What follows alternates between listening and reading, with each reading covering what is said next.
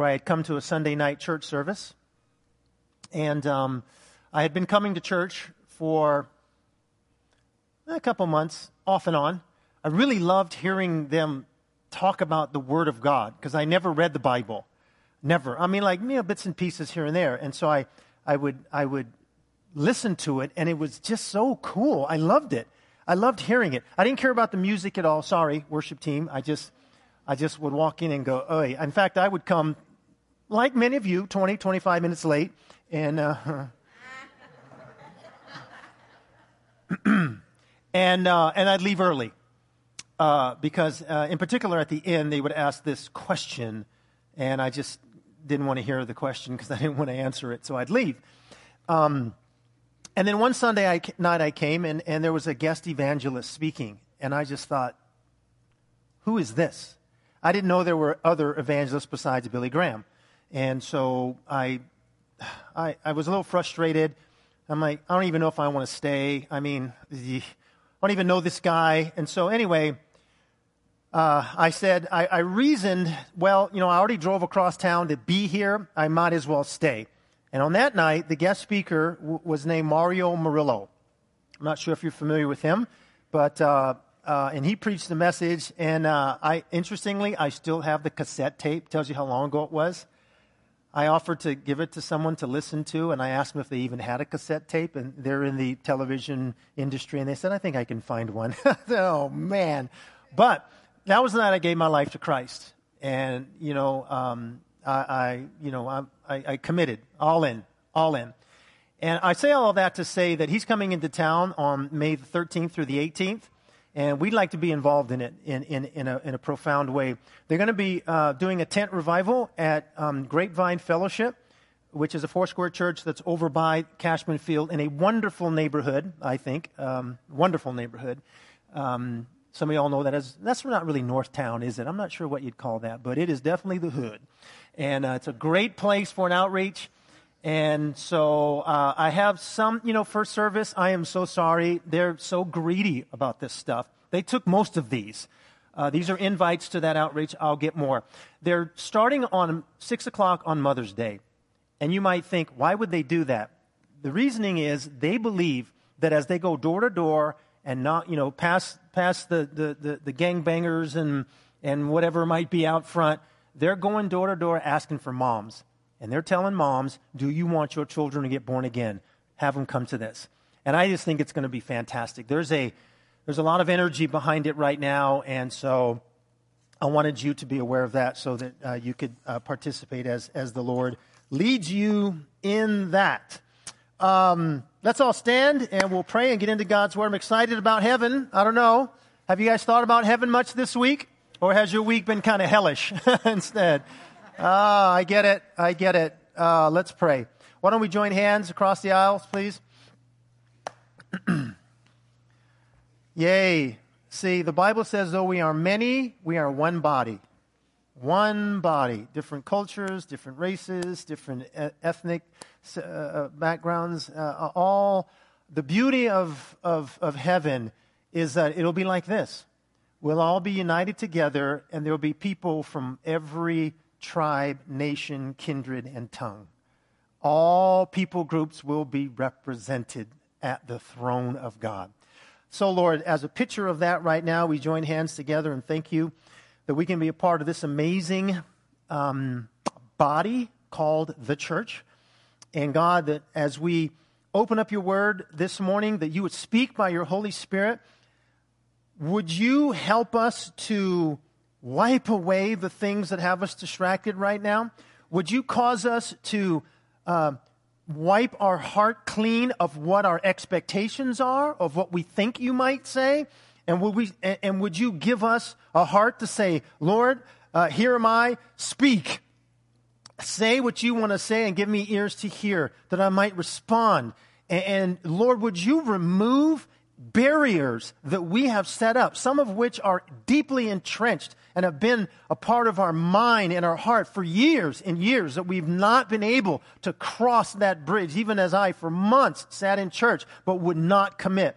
Would you remove those barriers, whatever they are, and give us ears to hear And Lord, give us that dose of grace that we need to even respond to your word. And we thank you that your word will accomplish what only it can do because your word is living and active and sharper than a double edged sword. And it will always do what you have purposed it to do, always, every time. Lord, may we not resist your word this morning. And I, I thank you that, uh, that, that, uh, that you have the floor and that you are speaking. Would you use this vessel and open our ears to hear what it is you have to say. We give you all the thanks and all the praise, and we ask it in Jesus' name. And everyone said, Amen. Amen. Give someone a high five and have a seat if you would, please.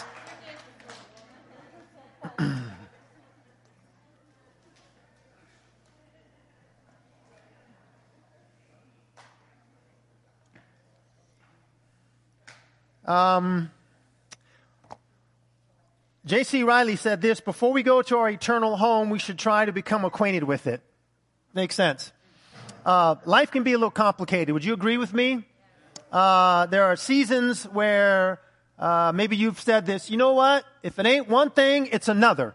You know, something happens and then boom, something else happens and then you're like, are you kidding me? That did not just happen. And you think, what is going on? Sometimes life is like that. I don't know about you, but sometimes I'll get so wrapped up and so focused on these things that I kind of lose sight of, of big picture stuff. I lose sight of, of what, what, what life is really all about.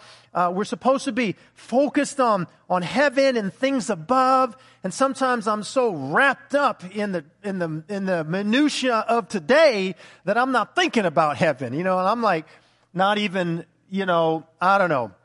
Uh, can anybody relate to that? Anybody? A couple of you? All right. Others don't have that issue. You can come and share if you'd like. I'll sit down and learn from you.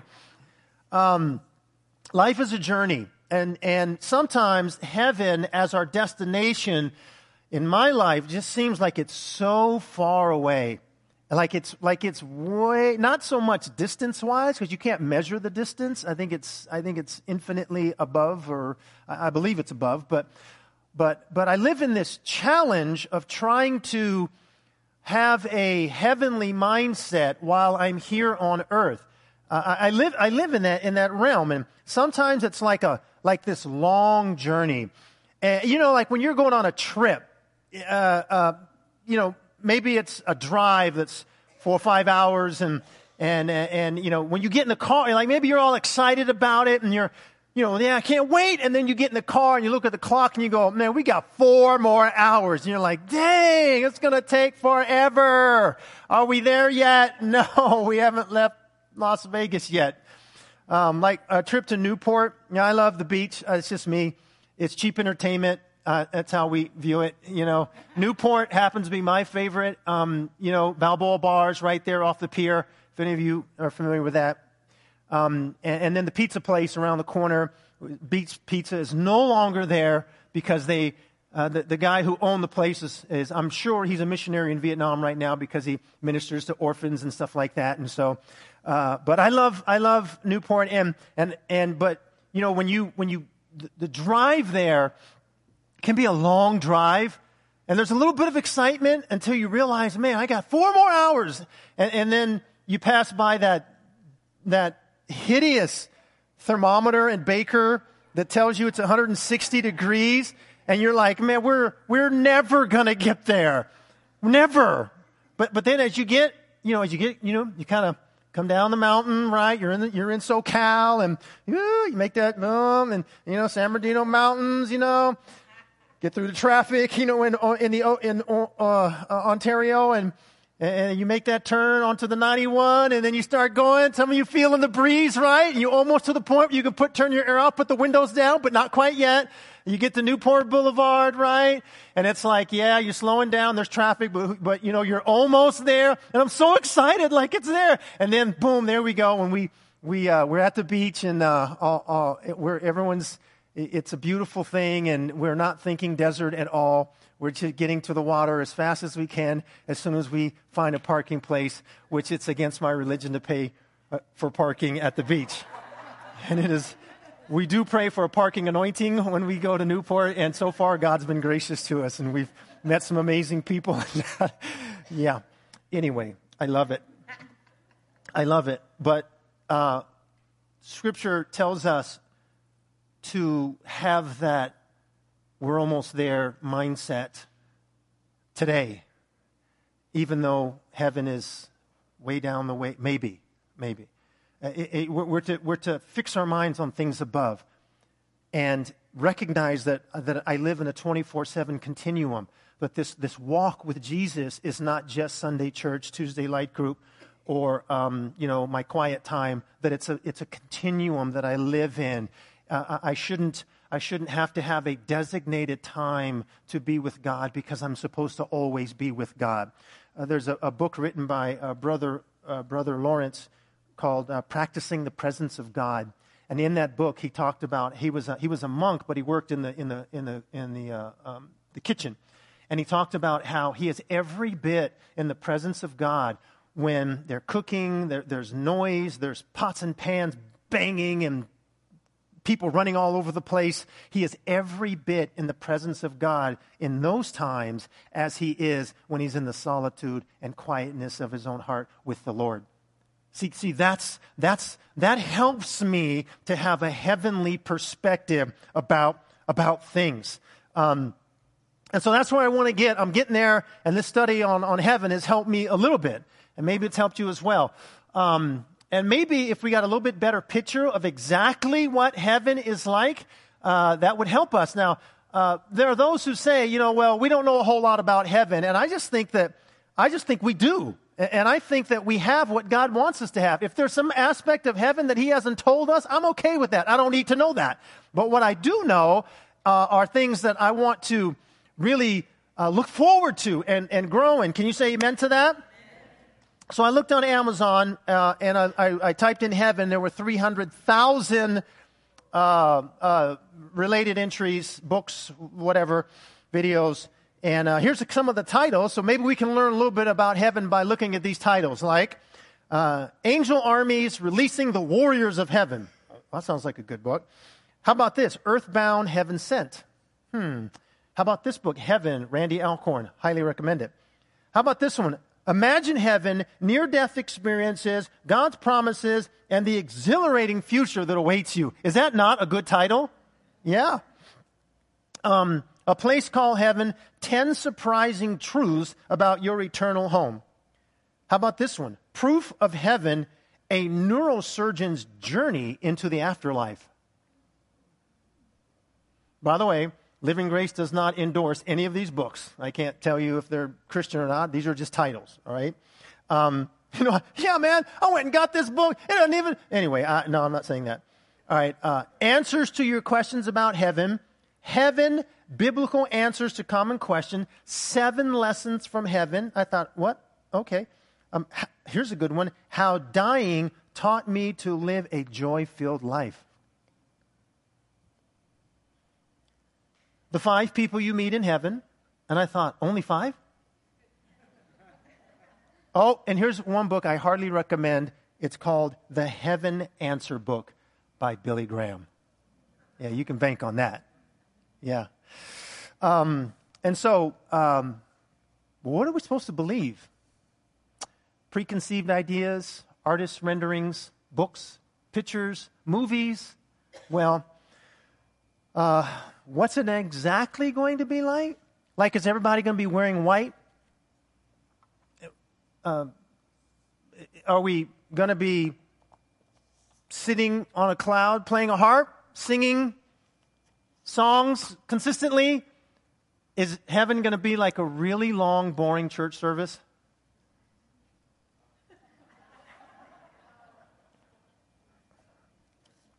We might have some preconceptions about what church is like that um, don't really apply. Because you know what? Church is not like that. Uh, heaven is a real place, and it's, it's filled to the nth degree, the infinite amount, with dimensions that you can't even imagine. Uh, uh, uh, imagine. Colors, sounds, feelings, joy, music, responsibility, um, sights, sound. I can, if we were to step into heaven right now, I think it would absolutely change your life. I, I think it would revolutionize our thinking and our way of living. Um, Paul the Apostle said that he was caught up into the third heaven. That's the, the, the, the abode of God. And he said, I saw things that are unspeakable. I can't even describe to you what I saw. And he said, It was so amazing that God gave me a thorn in my flesh to keep me humble. it's like, Oh, you went to heaven, huh? Oh, what, whatever that was, we don't know. But it was so amazing that he had to be humbled. That, you know, you know that's, that's amazing, right? And so I want to, before we answer a question, what happens when you die? I want to talk about briefly one aspect of what we talked about last week. So that next slide about paradise lost in Genesis chapter 1 and chapter 2. I believe Genesis was designed to last forever. And that everything in there was to be enjoyed by people for all eternity. However, Adam and Eve did not eat of the tree of life, and you know that they sinned in that. But originally, things were meant to last forever. Genesis chapter 1 and 2, if you want to sep- uh, um, categorize the Bible, would be the first heaven, I, I think. Heaven on earth, let's call it that. And then from Genesis chapter 3 to Revelation chapter 20 is the, is the whole meat of, of, of Abraham and Israel and King David and Jesus and the cross and the resurrection and salvation. Um, that's the whole, that's a pretty, we're in that gap right there. And, and, and so then you have Revelation chapter 21 and 22, which is when everything shifts, okay, into the new heavens and the new earth. So in Genesis 1, you had original mankind, fallen mankind from Genesis 3 to Revelation 20. Some believe, some are transformed, some come to Christ, and then in 21 and 22, resurrected mankind. Uh, this is from Randy Alcorn's book on heaven. You have in Genesis 1 to the original earth, and then fallen earth with, with some glimpses of the original, but drastically changed. And then you have the new heavens and the new earth. Uh, God delegates earth's reign to mankind as, as we were co regents with God. Uh, and then all of that changed. Now, leadership of the planet is, is all muddled. God is still in control, but man is fallen, and Satan is the God, small God of this earth. Um, and the new heavens and the new earth, God delegates uh, some responsibility to righteous mankind. Uh, here's another thing creation and mankind are perfect in Genesis 1 and 2, and then creation and mankind are tainted by sin, and then creation and mankind are restored. Genesis 1 and 2, mankind is in the ideal, perfect place, and then Genesis 3 through Revelation 20, mankind is banished, struggles, um, uh, fallen places, sin, mankind in Revelation 21 22 is restored uh, to even better than what was before. See, see, and here's the thing about that. I believe that Christianity gives the best answer to evil in the world.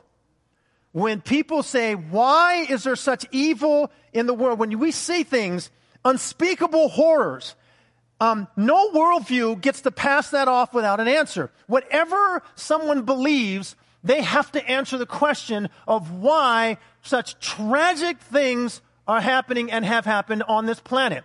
And as mankind is supposed to be getting more enlightened and more better, things are getting worse and worse. And, and so I believe that the Bible gives the best answer for that. It starts out with everything was perfect. Man rebelled against God. And as a result of that, our hearts are corrupt. We uh, will always run to evil one way or another. Power corrupts. Money corrupts. Uh, and if we don't have that, we can still be that. That the, the, the earth was once perfect. Now it's fallen. Creation once was in line with God, now it's not. And everything is all messed up right now. And it's a result of sin. It's not a result of economics. It's not a result of the elite. It's not a result of secularism. It is a result of sin. And so our hearts are, have rebelled against God and all the world is in the state that it is and yet one day it will be restored and it will be better than it was before. Can you say amen to that?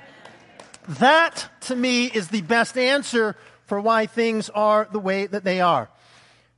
And that's a quick snapshot of where we have been. Um, but let's look at this, and let me ask you this question. If you were to die tonight, are you absolutely sure that you would go to heaven?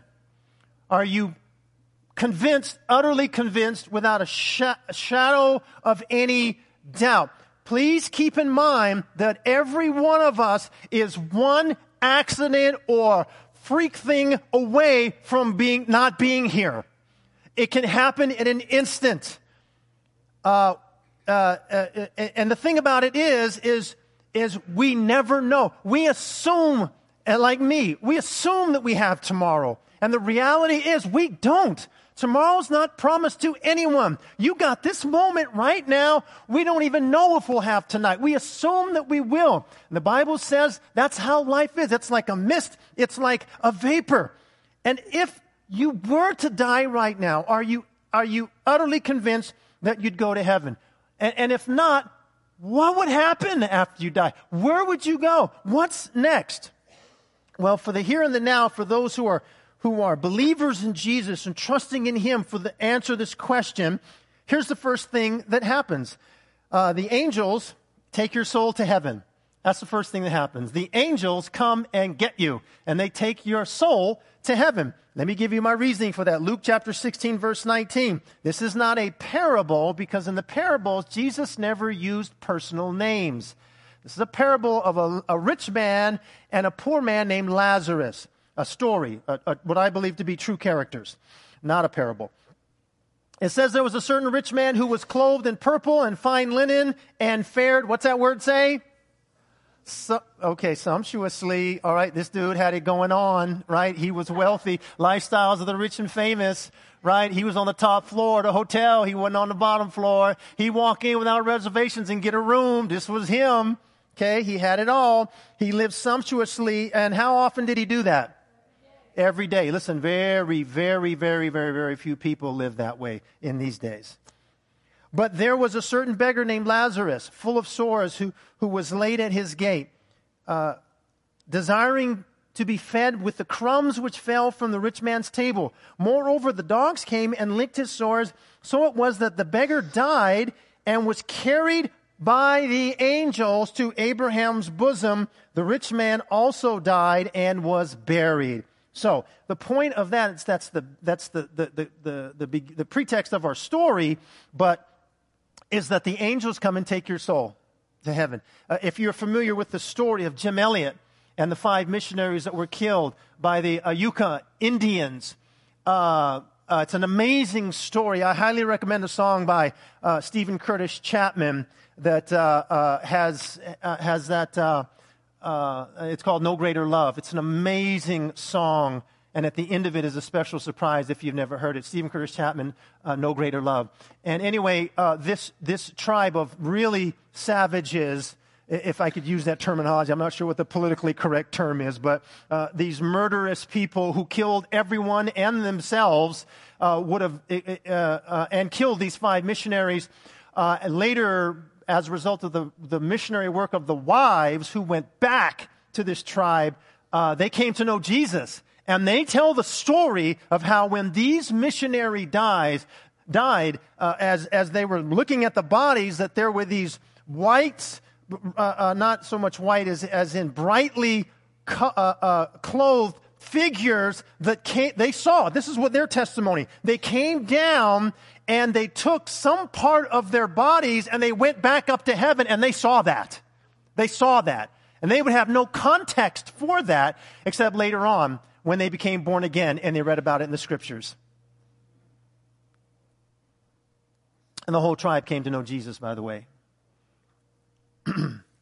Mincaye, one of the tribal leaders, says we were bad, very, very bad people. Secondly, you're immediately in the presence of God. I believe that. 2 Corinthians 5 says this So we are always confident, knowing that while we are at home in the body, we are absent from the Lord. For we walk by faith, not by sight. That's the context of that scripture. We are confident, yes, well pleased rather to be absent from the body and to be present with the Lord. Paul the Apostle was looking forward to his death as the lever or what would spring him into the presence of God, where he said, Now I see dimly, but then face to face. There's another man in the scriptures, Isaiah, who got an opportunity to go to heaven, and what he saw was pretty amazing. So I'm going to give you a little bit of a little more backdrop from the Old Testament. Um, he says, I, I, I, saw the Lord sitting, uh, Isaiah chapter 6, I saw the Lord sitting on a throne, high and lifted up, and the train of his robe filled the temple. What did that look like? Okay. Above it stood seraphim. Each one had six wings. With two he covered his face, with two he covered his feet, and with two he flew. And one cried to another, here it is. It's the, it's the billboard number one song of heaven. Get ready. It's, it's not a long song, but it's a profound song. And, and it goes on and on and on. And it says, holy, holy, holy is the Lord of hosts. The whole earth is full of his glory. It says, And the posts of the door were shaken by the voice of him who cried out, and the house was filled with smoke. So I said, uh, Isaiah says, Woe is me, for I'm undone, because I'm a man of unclean lips, and I dwell in the midst of a people of unclean lips. For my eyes have seen the King, the Lord of hosts. And Isaiah says, You know what? I am not going to survive this. You can't see what I just saw and live. I'm a dead man. So can I say to you that heaven is an amazingly, awesomely awful place? No, no, not bad. Awful as in awe inspiring, incredibly amazing, the beauty and the majesty and the holiness of God. The song that he sings is, Holy, holy, holy is the Lord God Almighty uh, is the Lord of hosts. The whole earth is full of his glory. And, and, and in, in Hebrew, uh, when something was repeated twice, that was, that was emphasis. Like Jesus would say uh, in, the Old, in the King James, verily, verily, or he'd say, uh, basically, listen, listen to this, listen. And he'd say it twice. And you go, oh, wait a minute. There, there's that terminology, but here it's holy, holy, holy. The holiness of God is, is accentuated like two words. One isn't enough. Two isn't enough. Three times and, and the Hebrews would go, whoa. That's magnified the holiness of God. Ah, I believe that when you die as a follower of Jesus, you're immediately in his presence.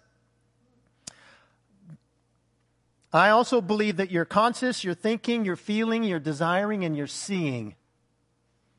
Back to our story in Luke chapter 16, it says, And being in torment in Hades, he filled up his eyes, he lifted up his eyes and saw, this was the rich man, and saw Abraham afar off and Lazarus in his bosom. Now, so in this time, before Jesus died and rose to go be with the Father and take those with him who were in this place called Abraham's bosom, there seems to be two compartments of this place. One place was called Abraham's bosom, paradise, and another place was this place called Hades, where this, where this rich man is. The poor man goes to Abraham's bosom, the other one goes to this place, all right? And so, it says that um, he lifted up his eyes and saw Abraham afar off and Lazarus in his bosom. So there's a place of peace and comfort and safety. And he cried out and said, Father Abraham, have mercy on me and send Lazarus that he may dip the tip of his finger in water and cool my tongue. For I am, what's that word? Tormented in this flame.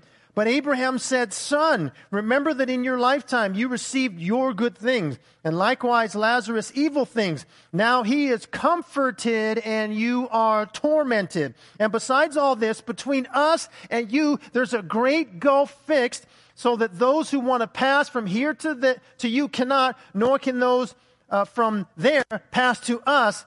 And he said, I beg you, therefore, Father, that you would send him uh, uh, to my father's house, for I have five brothers, and he may testify to them, lest they also come to this place of torment. Abraham said to him, They have Moses and the prophets, let them hear them. And he said, No, Father Abraham, but if one uh, uh, does to them, uh, goes to them from the dead, they will repent. But he said, if they do not hear Moses and the prophets, neither will they be persuaded, though one rise from the dead. Okay, let me break, uh, uh, we, we can't break this thing down, you know, because there's so much here, but let me give you some high points. There's apparently recognition of others. Notice the rich man looks to the other side and he sees Abraham and he sees Lazarus. So he's able to recognize, I believe in heaven, we'll be able to recognize one another. We'll be like, yo, yo, what's up, Mookie? I can't, I can't believe you're here. And Mookie will go, no, I can't believe you're here, okay? It's a miracle. Now, I truly believe now. No, I mean like, right? How did Ray Ray make it to, anyway, I'm not going to ask. I learned, I've been, I'm not going to ask. I'm not going to ask. I'm just glad I'm here, right? right? Recognition there's also the ability to communicate. I mean, they're having conversation. I don't know what that's like, but they are. Here's another thing the rich man is concerned about those who are left behind. It's interesting because this suggests that we have some sense of remembrance of others still here. Okay, now whether or not Lazarus has that or not, we don't know. But this man does.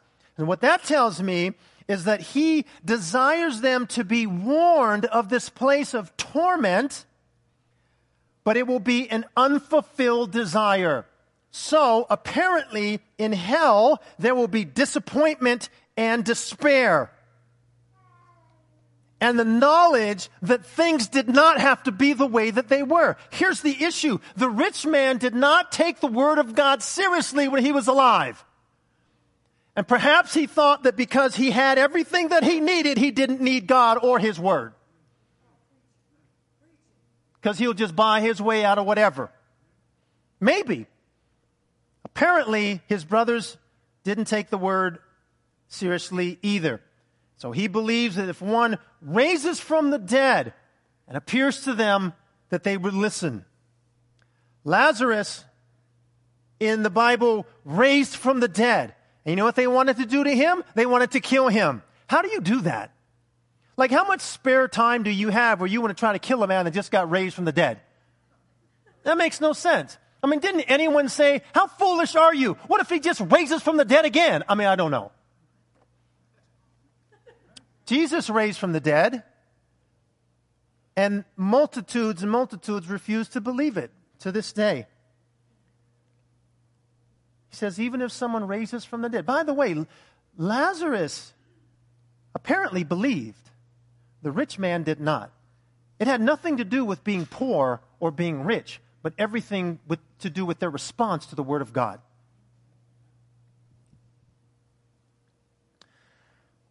Well, I believe there's a future component of what heaven will be like and what we will all experience as well. I believe, according to Revelation chapter 4, that in the future there will be the most amazing worship set that you've ever been a part of. And all the worship leaders said, Amen. Amen. I would suggest that you spend some time learning some praise and worship songs because when we get to heaven, we're going to be singing, be praising. And I think there's greater dimensions of that. Revelation chapter 4 says this Immediately I was in the Spirit, and behold, a throne set in heaven, and one sat on the throne. And he who sat there was like jasper and a sardius stone in appearance. And there was a rainbow around the throne, an appearance like an emerald.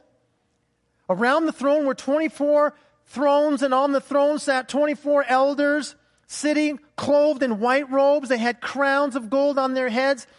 And from the throne proceeded lightnings, thunderings, and voices. John is hearing all of this. So apparently there'll be hearing and sounds and pretty big bass, uh, apparently, booming bass in heaven for all of you like that. Seven lamps of, you like that? Okay. Seven lamps of fire were burning before the throne, which are the seven spirits of God.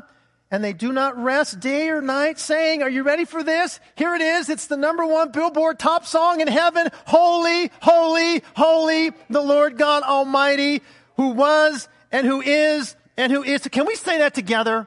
Can we just sing it together? Okay, ready? Holy, holy, holy, the Lord Almighty, who was, is, and who is to come.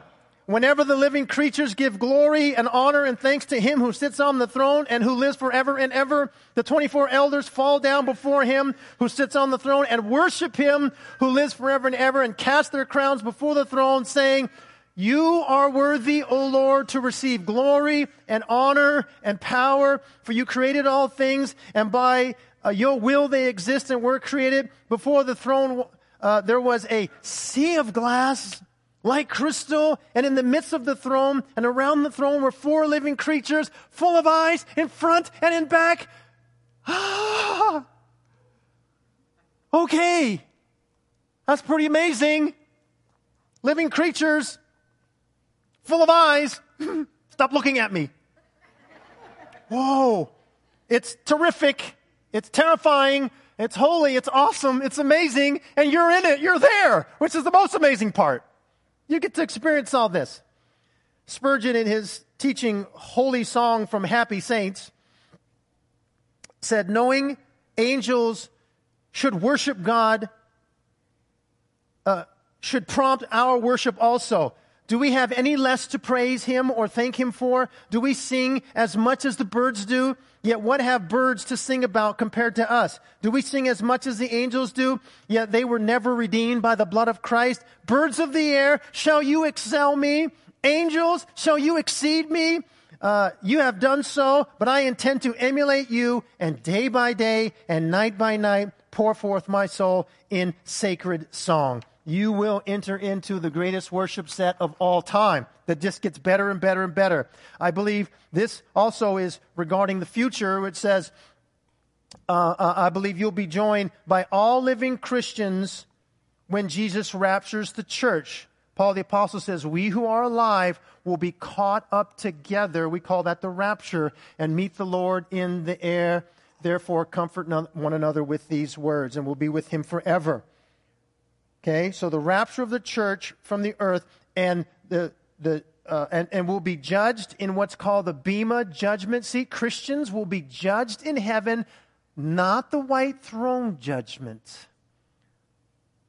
But you will be judged, as will I, for what we do with our time here on earth and what we do for the gospel. By the way, that'll be our theme next week, and Alan will be sharing that word about treasures in heaven and rewards in heaven and how to store up for yourself treasures in heaven.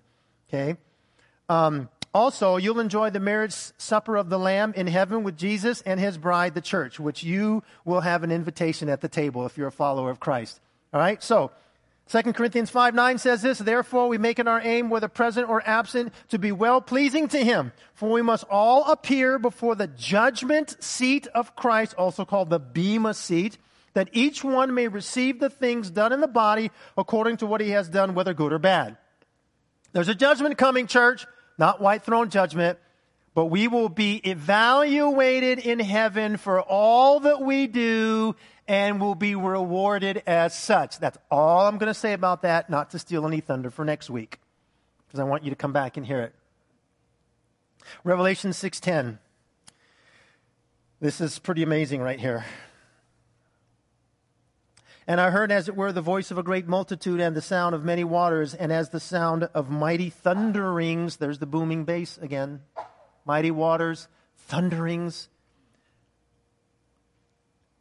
saying, This is the voice of the great multitude, saying, Alleluia! For the Lord God omnipotent reigns. Let us be glad and rejoice and give him glory. For the marriage of the Lamb has come, and his wife has made herself ready. Who's the wife? The church. Who's the church? You. Do you realize there is a a banquet in heaven that you have been invited to, and you will have a seat at the table. And it's very likely that Jesus will come down from his throne and will be serving us at that banquet table. according to one parable. We can't say for sure, but it's all good. It says, and to her it was granted to be arrayed in fine linen, clean and bright. For the fine linen is the righteous acts of the saints. You get clothes when you come to the, the, the you know, you can't just be wearing any old thing. You coming in there with a, you know, I don't know, Dallas Cowboys, you know, hat. No, no, no. You can't be coming in. Hey. Then he said to me, Right, blessed are those who are called to the marriage supper of the Lamb. And he said to me, These are true sayings of God. And I fell at his feet to worship him, but he said to me, See, that you do not do that from a fellow servant of, and, um, and of your brethren with whom have the testimony of Jesus. Worship God. Seven year tribulation is coming to an end, but first there's a dinner in heaven, the marriage festival of the Lamb.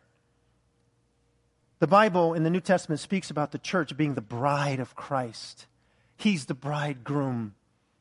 Ephesians talks about, about that relationship. It's a picture. And then we're told in Revelation that there's going to be a dinner. And we'll all be there. And Jesus made a promise in Mark 14, 25. He said, Assuredly I say to you that I will no longer drink of the fruit of the vine until that day when I drink it new in the kingdom of God. He says, I'm not having any more communion, fellas. The next communion I have is going to be at the table in heaven with the church all around, dressed in fine linen and uh, uh, splendor. The church, spotless and pure, not because we're so good or so righteous, but because of the righteousness of Jesus Christ. do you have an appointment at that table? Oh, church, tell me you do. Tell me you do. Tell me you've already responded to the invitation. Don't miss it. We will wait for God's judgment of the earth at the end of that seven year tribulation period. There will be a body resurrection that takes place, and then we judge alongside of Christ and we rule alongside of him for a thousand years. I realize this is a lot of information, but I want to get to the, the last part. We're almost done. How many of you believe a preacher when he says we're almost done? How many of you? No one? In conclusion, Revelation 24 says, And I saw thrones, and they sat on them, and the judgment was committed to them. And I saw the souls of those who had been beheaded for their witness to Jesus and for the word of God, who had not worshipped the beast or his image, and had not received his mark on their foreheads or on their hands. And they lived and reigned with Christ for a thousand years, but the rest of the dead did not live again until the thousand years had finished. This is the first resurrection. Blessed and holy is he who has a part in the first resurrection. Over such the second death has no power, but they shall be priests of God and of Christ and shall reign with him a thousand years. At the end of the thousand year reign of Christ, where Jesus is reigning and ruling on earth from Jerusalem, Satan is released to deceive the nations. He does. And then we will see the judgment, the righteous justice of God leaving upon mankind one final time. Revelation chapter 20, verse 11 through 15, where Satan, his demonic forces, and those who rebel against God will be judged at the white throne judgment. And then we will witness the new heavens and the new earth.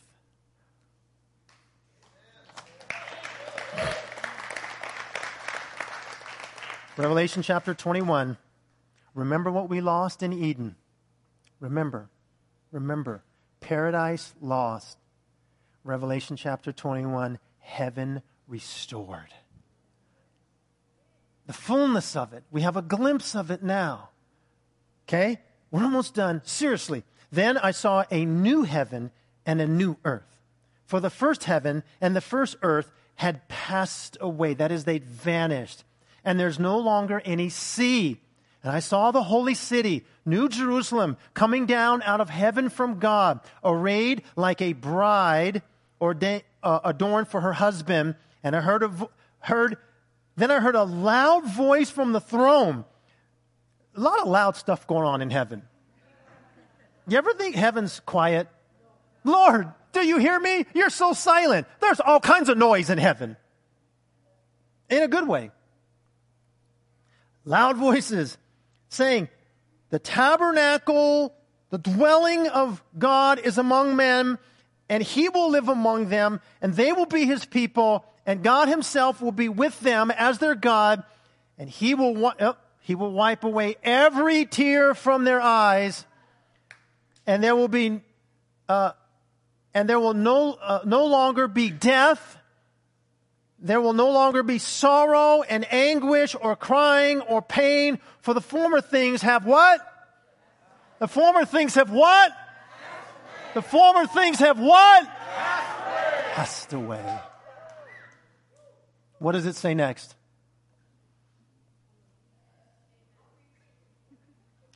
Oh, you don't have that. Oh, I'm thinking, why aren't you speaking?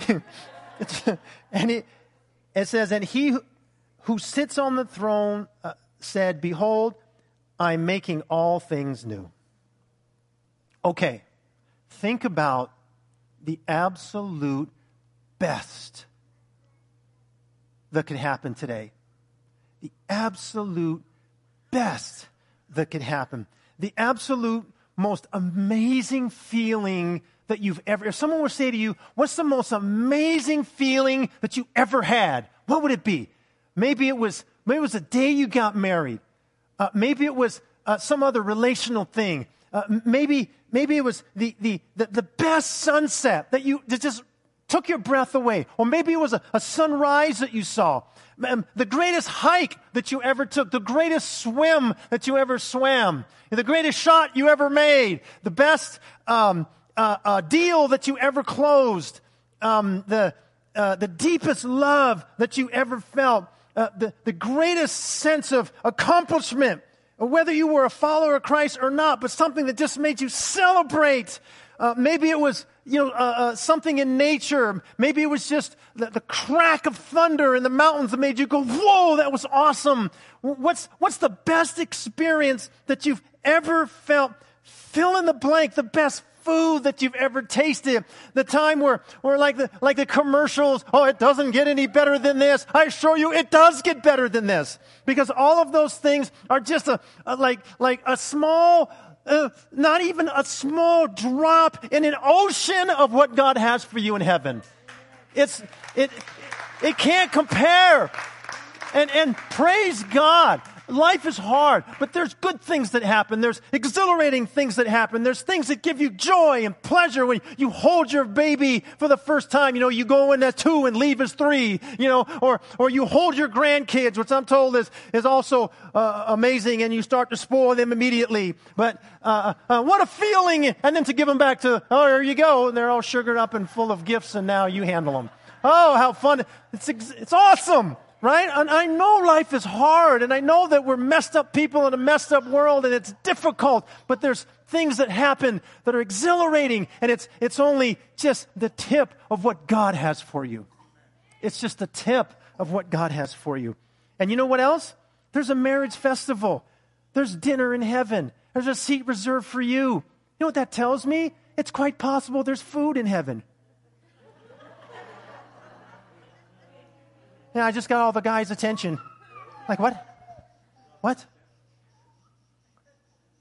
The absolute best tacos you could ever. Greek, of course, of course. Mediterranean, I don't know. I don't know. But if there's a, I don't think it's symbolic that there's a table in heaven for the, for the, for the, for the church. I think, I think there's food and drink. I don't think anyone's going to go, ooh, I hate this. I don't think it's going to happen. I don't think anyone's going to say in heaven, there's nothing to eat up here. I mean, I don't know. I, is, that some, is that something to look forward to? Does that give you hope? I mean, what's the best that this environment has? Multiply it by infinity, and that's what God has for you. And so let that encourage you. Let that give you hope. Let that help you take a deep breath.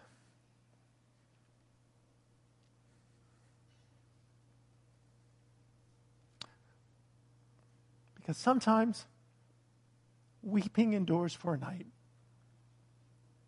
but joy comes in the morning. And even if the morning is when you see him face to face, I guess there's always something to look forward to. I guess. I guess. Can you say amen to that? Let me close with telling you this. We will enter into the land of no more. Or some say, no more. Because there will be every tear wiped away, no death, no sorrow, no anguish, anguish, no crying, no pain, no sin, no disappointment, no competition, no uh, no hurt, no harsh words, no evil looks, no rolling of the eyes, no you're worthless, no none of that. All gone. All gone.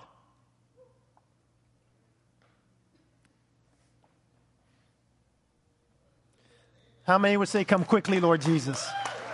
Come quickly. Let me close with this.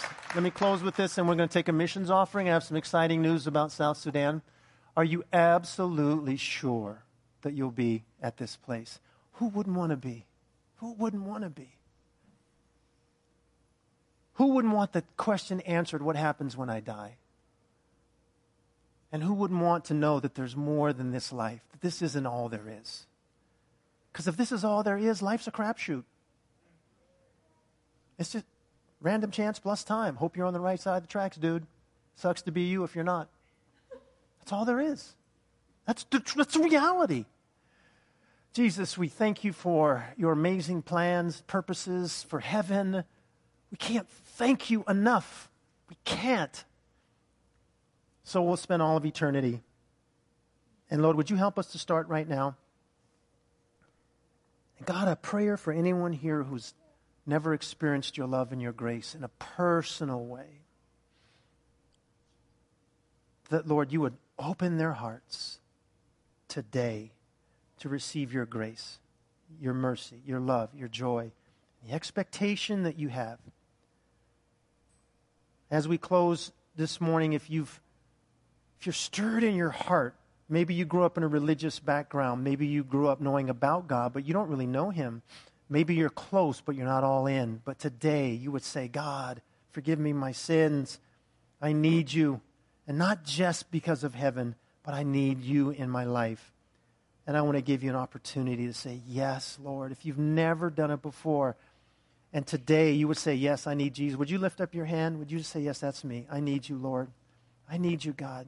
God, I'm reaching out to you. Anybody at all? I just want to give you that opportunity. If you've never done it before, anyone at all would say, Yes, yes, Jesus. Well, amen. God, we just um, we give you all the praise and all the honor and all the glory. For you alone are worthy. Help us to live as if heaven is real. And we ask it in Jesus' name. And everyone said, Amen. Will you give the Lord a hand clap? God is so worthy. Hallelujah. Well, we're going to give our missions offering. So if the ushers would come forward. Yes, go ahead, young man, and pass that bag right there, please, if you would. No, no. Yeah, no, no. Don't tell me you can't walk now. I know you can. Go ahead and pass them out, guys. And um, while we're doing that, let me tell you where this money goes. All right? We have three missions endeavors that we support. Number one, we support a missions endeavor in Beijing, China. Uh, Sister Stacy is there uh, reaching um, unwed mothers who are without family because of the shame aspect. Uh, she's bringing them in and their children. We are uh, serving the, the Statums in, um, in Birmingham, Alabama, and they're trying to raise up, I don't know, a quarter million missionaries to go out into the, into the world and wherever God has called them. And the third endeavor is this. We got in touch with a missionary in South Sudan. Her name is Karen Grubbs. And I want to tell you, I want to read to you uh, the email that she sent me. And um, this is uh, just exactly in line with where we are. Uh, she says, um, she's a Foursquare missionary, and I'm located in Moyo, Uganda, along the South Sudan border. Like many of the South Sudanese, we evacuated South Sudan in 2017. I have numerous South Sudanese camps within a couple, these are refugee camps, within a couple hours' drive from my location. Most are in extreme situations, lacking food, water, and reasonable housing. If you can imagine, it's the rainy season and the UN tarp roofs for many are starting to leak. My main focus, though, is development of leaders and church planting. That is exactly what we want to do in South Sudan. Okay? The rest we do as we can. Most of the churches are under the trees, which, with rain, can be a challenge. We are hoping to partner with people to put up temporary structures for them. I don't know what those temporary structures look like, but do you think we can do a couple of those? I think we can. I think we will. Let's do it. The goal is to have strong leaders that can return to South Sudan and plant churches in their home areas. And I do train children's ministry workers since 63% of the people in these camps are under the age of 18. And I do have teams that come, and we have needs in many areas, including discipleship and children's ministry. And she is looking forward to the opportunity to speak more with us about partnering together. And a portion of what you give will go to support her and her missions effort. And we will be meeting her in Seattle uh, at the International uh, Conference and discussing more ways that Living Grace can partner with her. I believe the window of opportunity is wide open in South Sudan. And the ability to have access to refugee centers where we can train up the next generation of leaders that can go back and plant churches is precisely what we want to do. Can you say amen to that? Amen. Let's do it. Let's do it, church. Have a great week in Jesus. Back in the back, if you want to know more about a personal relationship with Christ, there's information for you. Men who are part of Tuesday night group, back there is also your booklet that you need to get. If you want to sign up for um, a garage sale spot, uh, spots are going quickly. You can do that back there. And on your way out this way is uh, information on the ladies' uh, tea that's coming up. And back there, on your way out the door, is uh, uh, if you're a guest that's visiting us, please stop by. We have a gift for you. And out in the parking lot, we have, no, I'm just kidding. But uh, we do want to also pray for you, and we take prayer very seriously. If you have a prayer need, we are here to pray alongside of you. And so our prayer team will be up here and be willing to pray with you. Guys, have a great, great week in Jesus. God bless you.